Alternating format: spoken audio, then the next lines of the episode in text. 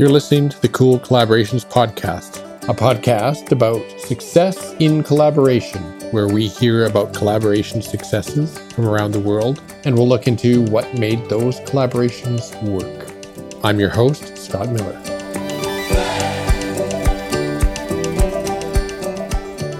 Hello, and welcome to episode 23 of the Cool Collaborations Podcast.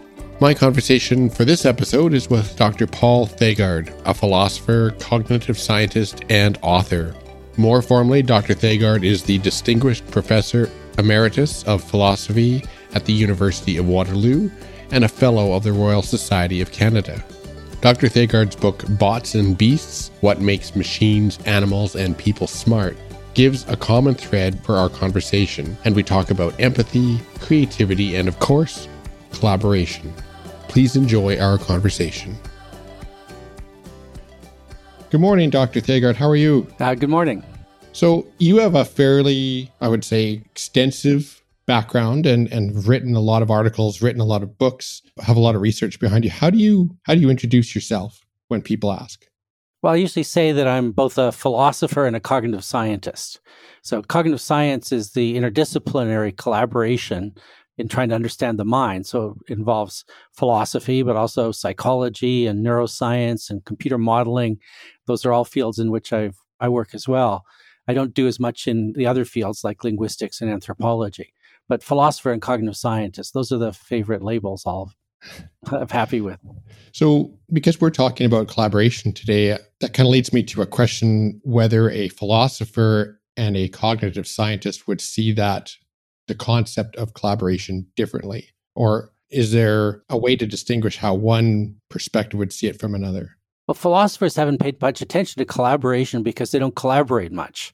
Uh, the field has had the view that you should be able to pull ideas straight out of your own head, and that doesn't require collaboration. But cognitive science has been highly collaborative from the start. The idea that you need a bunch of different disciplines to understand the mind suggests that collaboration is essential. So a lot of the early collaborations involved people who were both psychologists and computer scientists because the field got started way back in the 60s with the idea that you can think of the mind as a kind of computation as analogous to the digital computer. There's problems with that analogy, but it was incredibly fruitful, especially in the early days, because people couldn't figure out how to scientifically describe how the mind works. There'd been a lot of metaphors for a long time, but they didn't work very well. You could think of the mind as like a telephone switchboard, but that's pretty crude. But when the computer came along in the 1940s and 50s, it provided a whole new vocabulary for talking about how the mind works. But that suggested that collaboration makes sense because psychologists have a lot of skills at doing experiments about how behavior works and how the mind works. And then computer scientists brought this new kind of technique of technology where you do computer simulations. So people started collaborating there. And quite early on, before the term cognitive science was framed, linguists came into the picture, sometimes anthropologists and, and philosophy too. So, from the point of view of cognitive science, which is an interdisciplinary field, you could think of knowledge as being extremely collaborative. But philosophy was a little bit slow to catch on to the advantages of collaboration. Your background though is a little bit different though. You you've tended to collaborate a lot in your background. Is there are you kind of the outlier then in the philosophy world in terms of reaching out to collaborate? Uh, yes, I am an outlier, although collaboration is becoming more common in philosophy than it used to be. I had the big advantage early in my career of connecting with Richard Nisbett, who's a very eminent social psychologist, but he also had huge experience with collaboration. And he basically wrote me in as a collaborator. And it was from working with him that I learned how to collaborate. So I just had this really early advantage in doing that. Philosophers are still sometimes skeptical. I was once introduced at a philosophy conference as being someone who'd had a lot of collaborators and therefore qualifying as being intellectually promiscuous, as if as if there was something wrong with that. Uh, but no, I've just gotten wonderful advantages from all the collaborators I've had. I, I think I counted once. I've had something like thirty different collaborations, uh, ranging from colleagues like Richard Nisbett, basically on an equal status, but also with lots of students. So when I moved to University of Waterloo in 1992, I set out quite intentionally to work with my students the way that psychologists work with their students which isn't the kind of benign neglect that students usually get in the humanities, but rather, well, benign if they're lucky, but, but rather th- through collaboration so that people could learn how to do things by working closely with someone who already knew how to do things. Right. Does it always fall into that kind of, I'm thinking of the student, the professor student relationship and that it's it's more of that's in my mind at least it jumps i jump to this idea that it's one person teaching another and not as much of creating something new between the two of you. But is that, am I understanding that incorrectly? Well, the, the way it often works in psychology, I imagine biology is the same, is that you start off with a, a teacher apprentice relationship. But if it works well, and often it does, then you move into being co equal. And then in the really exciting cases, you become secondary to your student who's now taken off and become a fully fully fledged uh, worker researcher on their own. Right. I'm proud of the fact that of my publications, I have eight articles where the first author was an undergraduate. and so this is a case where even undergraduates, if they're really hardworking and smart, can take on a more and more leading role. So it's a matter of transition to eventually get people up to be able to do the research on their own. In your sort of suite of collaborations, are those are those undergraduate collaborations some of the sort of the the ones that come to mind first, or is there another example that sort of just stands out as really notable? I've had the whole range. So I had uh, the ones that I mentioned where uh, Richard Nisbett uh, brought me into his research ideas. And then I had a sort of equal collaboration with another psychologist, Keith Holyoak, that went on for more than 10 years in our work on analogy. And then the ones with my students where I brought them along. But there's been lots of other models too. There's also a kind of Ocean's 11 model that I've used occasionally where I've got wanted to do some project and I put together a team. So probably the best example of that is a program, uh, an article I put together, a project I put together on is the brain a quantum computer? And I've been really annoyed by a bunch of things that people had written about quantum computing, but I didn't really know enough physics to be able to do that. So I put together a team that involved a couple of computer scientists, a philosopher of physics, and another philosopher and me. And, and we wrote an article that got nicely published and cited. So that's the Ocean's 11 model as well. No, uh, no getaway guys then. no, we haven't. We didn't have to escape from the people who attacked us. No. Oh, well, I was hoping to you know dig into that if it was that was going to happen. So, I'm curious. You've got a new book coming out. Can you tell me a little bit about it? What's it called? It's called Bots and Beasts, uh, and the subtitle is "What Makes Machines, Animals, and People Smart." So it's about intelligence, but in a comparative way. So people have written a lot about intelligence comparing humans and computers and, and comparing humans and animals. This is the first systematic comparison of all three, how they work together on some quite rigorous criteria that I used for figuring out what are the features of intelligence and what are the mechanisms of intelligence. And one of the things that emerged in writing is actually connected with collaboration. Oh, nice. because one of the things that makes people really smart isn't just our individual. The basic finding maybe isn't too surprising is that people are really a whole lot smarter than other animals and the computers. Maybe it's more surprising for computers because artificial intelligence has really taken off in the last 10 years. There's just been amazing accomplishments, but and lots of people including fairly eminent people like uh, Stephen Hawking and Bill Gates and Elon Musk are worried that computers are going to take over. So I did this comparison, quite detailed comparison shows no, they're just way fall way short of humans. And that's also true of other animals too. People have noticed over the last 10 or 20 years that animals are a lot smarter than we used to think they are because not just uh, primates, but also birds and other animals can do quite amazing things. But still, if you look at it systematically, you discover that they're just far short of human capabilities. So this kind of gives me a, an interesting line of, of questioning, but I wanted before I I jumped to those. I was curious, when does the book come out and when should people keep an eye open for it? The official publication date is October 19th from MIT Press. Okay. Because I'm sure there'll be people who are listening who want to want to take a look and read all about the sort of the differences. When I think about collaboration, and I was kind of thinking sort of backwards looking, if you will, back to our roots, our to our animal roots. Are there in your work in the beast side of things, do you see the roots of our collaborative nature coming from animals? They're distant roots. And so you see a little bit of collaboration in animals. Obviously, wolves hunt in packs, dolphins also have group activities, but they seem to be really different because they don't involve nearly as much complex thought about what the collaborators are doing. Part of this comes from the work of a psychologist named Michael Tomasello, who's documented how even in two year old humans, there's, I think, a natural tendency to collaborate. That is, they're very interested in what other kids are doing, what other adults are doing. And cooperation is just a fundamental part of being human right from a very early age. But it's really different in animals. So you see things that look like collaboration, as I mentioned, the wolves or the dolphins, but it's mostly them instinctively doing things on their own. And from a distance, it looks like cooperation, but in fact, they're much more just doing their own thing, which happens to involve working toward joint ends. But humans, because we've got language and because we've got the ability to think about thinking, we can understand the ends of other people and use that as a guide to how we can work with them better. So I can think about what you're thinking so that we can get to a common end. And that's the kind of of thinking about thinking. Uh, it's called recursive thinking, recursive meaning that it goes back on itself, that humans are really good at and no other animal can do. Is that when you're thinking of or mentioning recursive thinking and just putting yourself in someone else's shoes, you're talking about empathy in that case? Or is empathy a different interpretation of that? Empathy is one instance of recursive thinking. So you can have recursive thinking that's purely cognitive. When I so if I say, well, I think oh, that you think that I think uh, we're having fun talking, that's not necessarily empathy. That's True. just a cognitive judgment I make. Empathy is more emotional. So empathy requires you to put yourself in someone else's shoes and feel what they're feeling. So you're getting an experience, a conscious experience, an emotional experience of what somebody else is going to.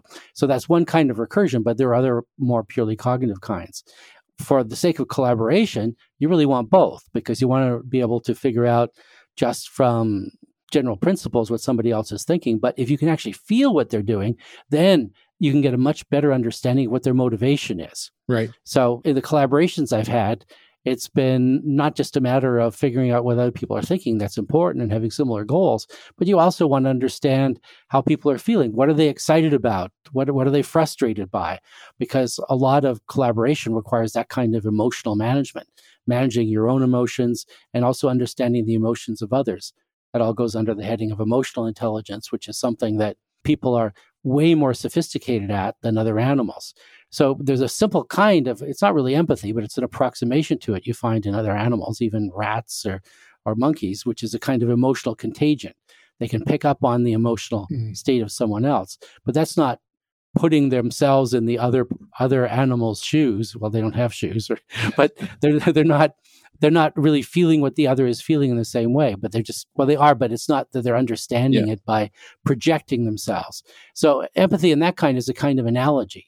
It turns out that animals can do a very simple kind of analogy, but not the full blown analogy that human beings can do by that involves thinking that your current emotional state is analogous to my emotional state at some previous time. Right what other uh, sort of aspects come from the the animal world? Are are there any other aspects that come from the animal world that kind of give us the roots of our collaborative nature?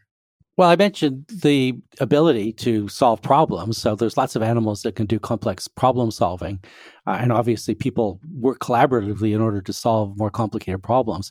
And it's evidence has accumulated over the last decade that animals are way better at problem solving than anyone ever thought. There's a New Caledonian crow, for example, that can solve problems that require seven consecutive steps, each using a different tool. So people used to say animals can't use tools, but that got exploded when monkeys were found to use tools to get food and things like that. So we know that non-human animals can use tools, and now we know from the Caledonian crows, New Caledonian crows, that they can do complex sequential things as well. So that's a big part of it because that's a big part of human problem solving. But crows do not enlist the help of other crows to do that.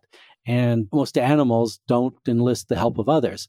Probably the big exception to that might be bonobo chimps because they're relatively close to us and they're highly social animals and a lot of the collaboration they care about is actually by having they carry out is by having sex with each other so so so so they use that as a way of basically forming social bonds that enable them to cooperate better but uh, aside and, and chimpanzees the, the usual kind do collaborative hunting, although I think that might be closer to what wolves do, not involving as much thinking about what the other chimps are doing.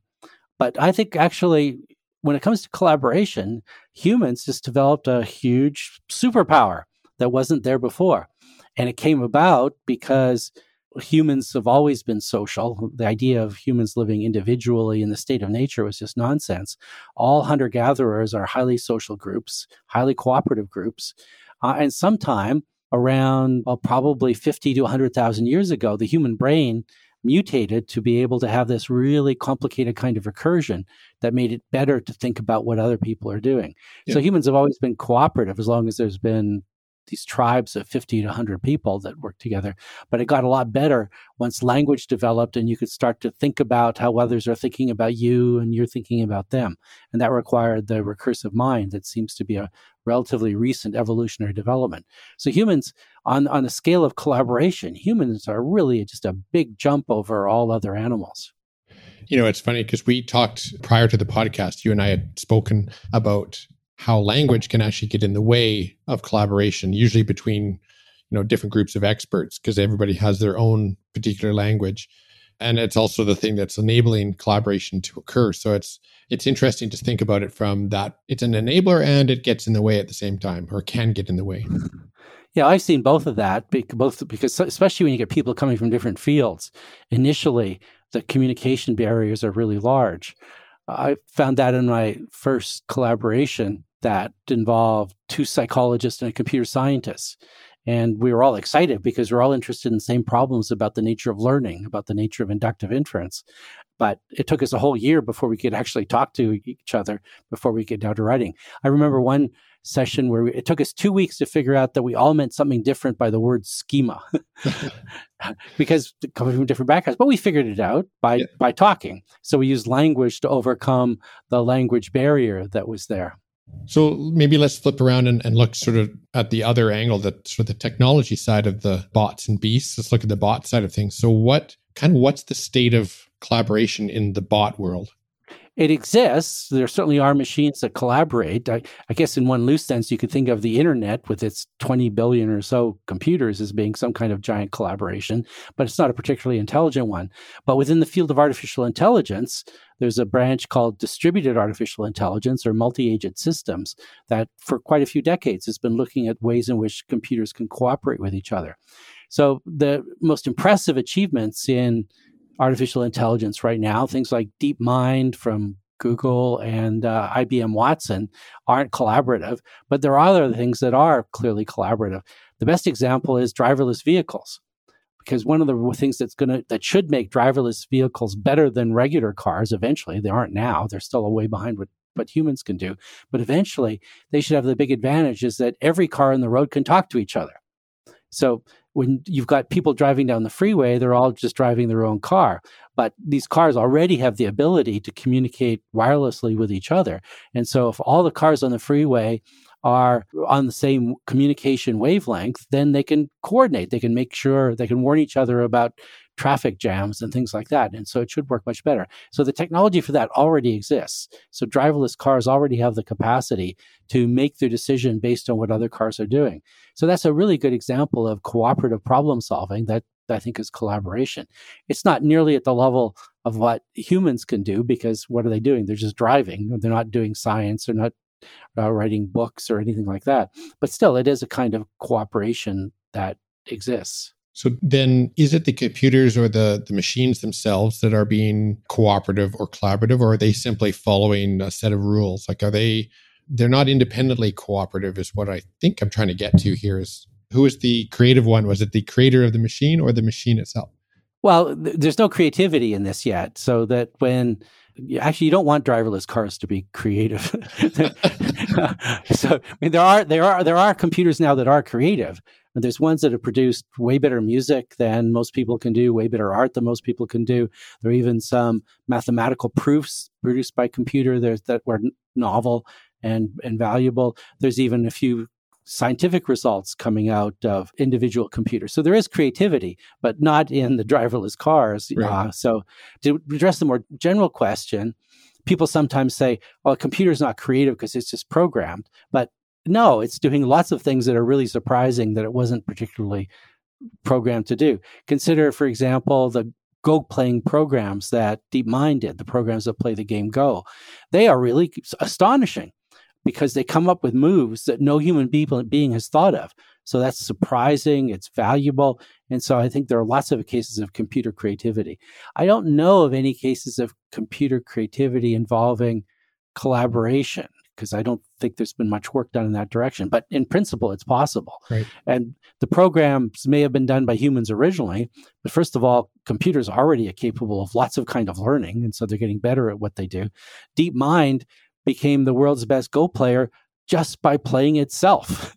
It wasn't trained by humans. It just played itself over and over again at incredible speed, millions and millions of games until it figured out how to play Go better than humans. Same for chess. So there's already learning that's part of it. And so it's not just that they're programmed, they genuinely are creative. And eventually, I don't think this has happened yet, but eventually there will be teams of computers that are even more creative if they're able to collaborate like humans do. But that hasn't happened yet. Do you think they'll they'll get to the level that humans can reach? That's an entirely open question. First of all, it depends on whether the individual computers will catch up to humans. As I said, I argue in my book that they're way behind. There are a lot of things that they can't do. Their language is not nearly as good as humans. Their ability to interact with the world isn't nearly as good as humans. They're robots, but people if you want to have an intelligent computer it's got to have the ability to work with the world the way that people can do and the way that some robots can but also do high level kinds of reasoning the way that some computers already can so there's a lot of putting the package together at, in order to get computers up to the level of human beings. So, are they going to be as smart as us? I honestly don't know. I don't think it's going to happen in the next 20, 30 years. Some people think it's going to happen within the next decade, but I'm not worried about that. But yeah. possibly in 100 years, yeah, it could be there, but it's going to require a deeper understanding of intelligence that we have right now.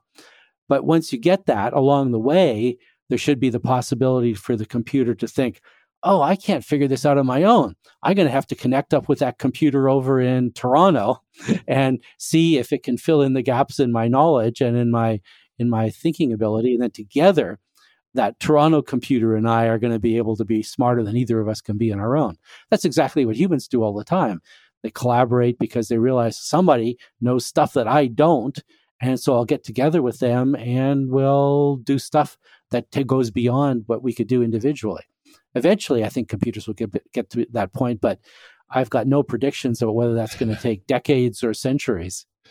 That's an interesting thought. This idea that you know humans can realize when when they've sort of hit their own wall in terms of understanding or or the need for something else, and it sounds like you're not you don't see that in the in the artificial intelligence world where a computer will say, "No, actually, I don't know enough to to continue." They just stop. Eh, am I correct there? And and do you also see it in the animal world? Like, is this sort of falling into that recursive piece where we're thinking about what we're thinking about when we're thinking about it?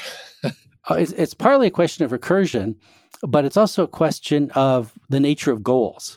So computers can have goals, but they're basically just states that yeah. are that they're designed to reach. But human goals are really different because they're emotional. When you have a goal, it's not just some sort of abstract sentence, it's something you care about. And as a philosopher once said, the problem with computers, they just don't give a damn. so they don't have anything driving them. So if you take science, for example, uh, people have questions they just really want to be able to answer. So when, when Richard Nisbett hooked me into his induction project, he had a bunch of questions about how people do and should reason that he knew he didn't have the philosophical background to do. And so he got me involved with that. Similarly, when I mentioned the quantum computing project, where I knew I didn't know enough physics or about particular kinds of com- computing to do it myself. So I had a goal uh, that I wanted to accomplish, something I cared about, something that was frankly bugging me. and so I was emotionally motivated. So animals have this kind of emotional motivation, but it doesn't go very far. Uh, they have very limited kinds of curiosity. It just basically goes around what's going on in their environment. I don't think they spend time worrying about the meaning of life or the origin of the universe or things like that. So they don't have these intellectual goals that require recursive language to be able to formulate. Computers can express that sort of thing because there's some pretty effective natural language processors, but but they're still they're not tied in with with their bodies the way emotions yeah. are and so they don't have motivation so they can get goals externally. You can program a computer to say, here, prove this theorem or generate data concerning this. They can do things like that, but they don't really care. Yeah. Now, there's going to be ways, there are already work ways of working around that because you can have external goals and every computer has tasks that it's given to do, even uh, relatively dumb ones like my Macintosh. But so they've got goals, but they're not goals that really drive them in the same way. Right. When we talked last, you mentioned this idea of, while we talked about the idea of of connecting sort of disparate points of knowledge, like sort of the connecting of of sort of random, what would seem like a random connection to come up with a new idea. I think you called it emergence. I'm hoping I got that correct. Mm-hmm. And then I'm curious how that kind of concept shows up in the two different worlds, or does it? In which two different worlds? So in the bots and beasts world. Uh huh. Okay, so uh, are animals creative? Yeah, sometimes they do new and surprising things. It, it took it took a, a very clever chimp to realize that uh, you could take a rock and crack open a nut, uh, and that was that was an invention. That's not something that chimpanzees do natively. So what the chimp did was to take two different ideas, nut and rock and crack, actually three different ideas, and put them together in the way that no chimp had done before. It turned out other chimps noticed. Other chimps noticed, and there was a kind of culture going on here and picked it up. So this happens in some groups of chimps, but not others. So you do find in chimps this kind of creativity and social learning. So I think all creativity is a matter of simply taking ideas or representations that haven't been previously connected and putting them together. And so you find a little bit of that in the animal world. But of course, humans do that all the time. And we developed lots of tools, especially over the last 10,000 years, that enable us to do it better and better. Language uh, was 50 to 70 years, thousand years ago, as I mentioned. But when you can write things down, when you get written languages, then you can see a lot more that you don't have to hold in current memory to can inspire you. And so right. you get that kind of creativity coming from written language. And then when you get groups of people, all of whom have language at a high level and written language, then you've got all the greater possibilities of taking ideas that were not previously connected and then put them together. And then you start to develop a whole cultural store of ideas about ideas about ideas and new combinations that have produced the astonishing amount of creativity that's happened in the last century. So it sounds like our collaborative ability is an exponential curve. We're on the upswing in terms of what we are potentially able to do. Sure, because we've got more and more ideas. And then the more ideas you had, the more ideas you can combine. And then, of course, we develop new technologies to make it all the more feasible to combine ideas like like computers. Yeah. So to sort of swing back to this idea of empathy for a second, I question crossed my mind, you know, after we spoke earlier this week, I think. And I'm curious about your perspective on how empathy relates to ideas like justice and morality and, and things like that. And this is taking us away from the bots and beasts a little bit, but that's, I kind of wanted to go down a bit of a rabbit hole here and get your thoughts. Well, it's important because a lot of ideas about morality are just based on pure reason. That you can take something like uh, Kant's idea that morality is just a matter of rights and duties. So you have to figure out what who what the rights are and what the duties are. Those are important ideas, but I don't think they're sufficient to capture all of that morality is. Another view of morality, again, these are non-religion, non-religious ideas about morality, is that what's right is what's greatest good for the greatest number. And that makes morality just a matter of calculation. That's called utilitarianism.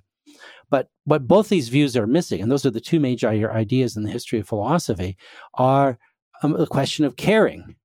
That, in fact, a foundation for ethics is really caring about other people. Well, caring is a matter of sympathy, it's a matter of emotion. And empathy is an important part of that because it's often through empathy that you get to sympathy. So if you can feel what somebody else is feeling, then you can feel sad for them or happy for them. And so sympathy there. And so I think this is my idea. Let's probably goes back to David Hume, but there's some 20th century philosophers who reached the same idea that that the basis for ethics isn't just reason about rights and duties or about the greatest good. It's a matter of really caring about other people.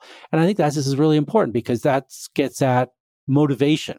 So when you're caring about other people, then it's not some sort of abstract intellectual question. You actually are motivated to act in ways that's in their interest. So I think this is at least an, an equally important part of what ethics requires. It's relevant to collaboration as well because if you're feeling what other people are feeling in your group, you're just not thinking abstractly, well, how who's going to contribute what. Uh, for the expression, uh, what are they going to bring to the party? So you're not just mm. collaborating with people because you're going to get something out of this. The idea that people are inherently egoistic is is just wrong. I mean, there are few people who are egoistic; they're called psychopaths. and so, but fortunately, they're only about one percent of the population. And my guess is that very few of them have successful collaborations because if you got a bunch of people just out for themselves, they're just not going to work well together. But if you got a bunch of people who are also ethical in the sense that they're altruistic, in the sense that they're caring about each other uh, and working with empathy as well as cognitive abilities, then you can do sometimes some magical things. Right. You know, it's not really magic. I use that as a metaphor.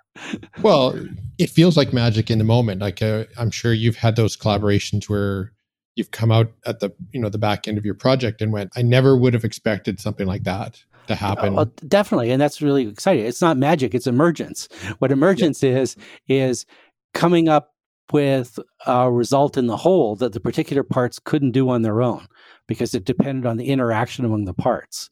So I had one paper on the neuroscience of uh, of action, and there were three of us in it: me, a psychologist, and a computer scientist. And I realized afterwards not just that no one of us could have done that paper, no two of us could have done that.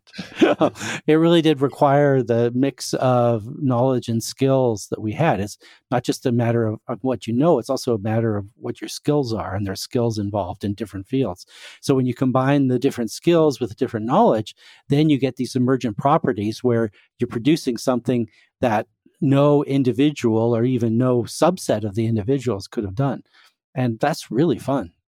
So you've collaborated, like you've mentioned, you know, a lot, and I'm curious what what advice you would have to make it work. Like, what's the what's the the magic sauce that makes collaboration work, or, or what would you suggest people routinely do? I guess the flip side of that would be when it doesn't work. What's what's usually going wrong in your experience? I'll start with the positive part first. Well, I can do them both simultaneously. Uh, well, to put it the most simply, you want people who are nice and smart. if they're if, if they're if they're not nice, then it's not going to be fun to work with them. You can't trust them. You can't have the kind of common goals and the empathy that I was talking about. And smart matters too, but not just the question of their individual intelligence, but also it really helps if they know things you don't. Uh, right. So that's that's additional kind of smart. So the kind of advice, first of all, is find people who've got the same goals as you. You want to have a common goal, whether it's understanding, uh, whether it's it's writing a novel. Some novels are collaborative, but more often nonfiction. Find people who've got common goals and then f- find people who can bring things that you can't do on your own. There's no point in collaborating with somebody exactly like yourself because that's just a duplication of effort. But what you want to do is get people who've got knowledge and skills that are complementary to your own. And then third one is the behavioral thing, which is they've got to have the right kinds of of personality to be able to do it. I remember years ago there was a music video made with a lot of the top singers of the day they had to sing together and somebody put a sign outside the recording room check your ego at the door because there it really was important for them to be able to think we've got a common goal we want to accomplish that. Uh, it's the same thing with sports teams. Sports teams where each is individually pursuing their own interests usually aren't very successful. But if you've got members of the team who really want to work together toward the common goal and actually cooperate and collaborate, like the Canadian women's soccer game, which just won the gold medal in soccer, then then you can really uh, produce more collectively than you can individually. That's the emergence aspect. When we think about that check your ego at the door idea, does that apply to experts in a discipline? Like, would it help to have more of a generalist involved? Well, it's better if the experts are more broad than that. Um, so that, especially when you've got interdisciplinary collaboration, which is something I've done quite a lot of, then there's communication problems. And so it helps if the person you're working with knows a little bit about your field because they'll catch on to you a lot faster. So I was yeah. lucky that Nisbett had already worked with philosophers before. And I was pretty new to psychology then, but since then, I've learned pretty well how to impersonate a psychologist, so I can play that too. So I have no trouble at all collaborating with psychologists because I know a lot of what they know. One thing I did in order to be able to work better in cognitive science is I could pick up the psychology of my own by and large, like not experimentation because I don't know how to do that, but the ideas. I didn't know enough about computation.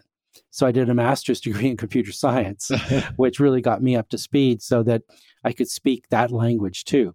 So right. ideally, you want people to be somewhat multilingual. That doesn't mean everyone has to speak all the languages, but it really helps if the people who are involved in the collaboration know at least a little bit about the other fields. So they can bridge one another with the language.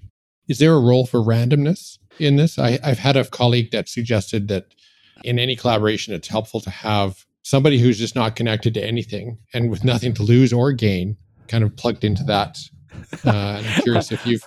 no, I did. If there are people who think that randomness is important for creativity because they notice the fact that creativity isn't predetermined. You can't start out and saying, "Oh, we're going to make a big breakthrough in COVID vaccines." Uh, and it's just going to happen through random activity. It's not random; it's focused, but it's not predetermined. So there's a there's a big difference between being random and knowing exactly where you're going. Um, right. So what you get is a very, a very complex system where you've got lots of interacting forces and you end up with results that you didn't expect. But the fact that they're not expected doesn't mean that they're random. It's just that you right. have lots of interacting causal chains that produce things that are unexpected. So I think randomness is the wrong thing to bring here. Ran- randomness is, is pretty rare in in nature, even probably maybe just down at the quantum level, there's randomness. But what happens often is you have these intersecting causal chains. And so you can try to design to put together the causal chains, meaning these ideas are relevant, those ideas are relevant. That person would be good to collaborate with, that person would be good to collaborate with. And so you put the ideas and the people together and then it's not random, but of course you can't predict whether it's going to work or not. I mean, nobody True. knew whether the new COVID vaccines were going to work. It's actually wonderful that they've been so successful, but no one knew that. But there were a lot of really smart, trained people working really hard with very powerful goals. And so it, it did work. So I wouldn't call it random. It's even a little misleading to call it lucky, but it's somewhere that is in the sweet spot between predetermined and expectable and uh, and random. It's it's in between there. So I, I, can't imagine throwing a random person into a pool. That's like people think they can get creativity by using a computer to randomly generate word things. Well, no, most of what you get there is just garbage. Randomness will get you garbage most of the time. I guess it was the the context of the the idea came from an artist who had been involved with some I think some forestry management stuff. He was being pulled into a number of things where they were finding that having an artist's perspective, and maybe it's just because of the creative nature of artists in general, that they were just able to bring different ideas, so different ideas to the table. And so my question was kind of pointed towards picking the people who are in the room. Do you? Yeah. I mean, artists have a lot of skills, but but not, they're not just creative in the abstract. They're usually creative in particular areas. True. And so they're used to used to producing valuable images by putting things in their images that haven't been done before. Or if they're musicians, they can produce different kinds of melodies or different kind of instrument combinations. So artists of various sorts actually have a lot of skill that might turn out to be relevant to a particular project, especially if it involves, uh, say, images. Uh, so that's not that's not random. That could be thought of. This person might turn out to be highly useful because of the knowledge and the skills that the person has. Right. Is there anything that I'm not asking that you'd like to speak to? I guess you did ask before the question about when it goes wrong. And, and I, I, didn't want to give the impression I've had wonderful collaborations, but I've also had collaborations that didn't really go anywhere. Sometimes when I've uh, got students that were just a little bit slow, yeah. didn't, and that, that one's not going to work because uh, my goal with the collaborations wasn't just to use the students as beasts of burden. That's the way some people think of students. But even as undergraduates, I tried to get them doing things that were as good as graduate students and try to get the graduate students to do things as good as full faculty members. But if some people, if they don't have the motivation, if they don't have the intelligence, then it's just not going to go.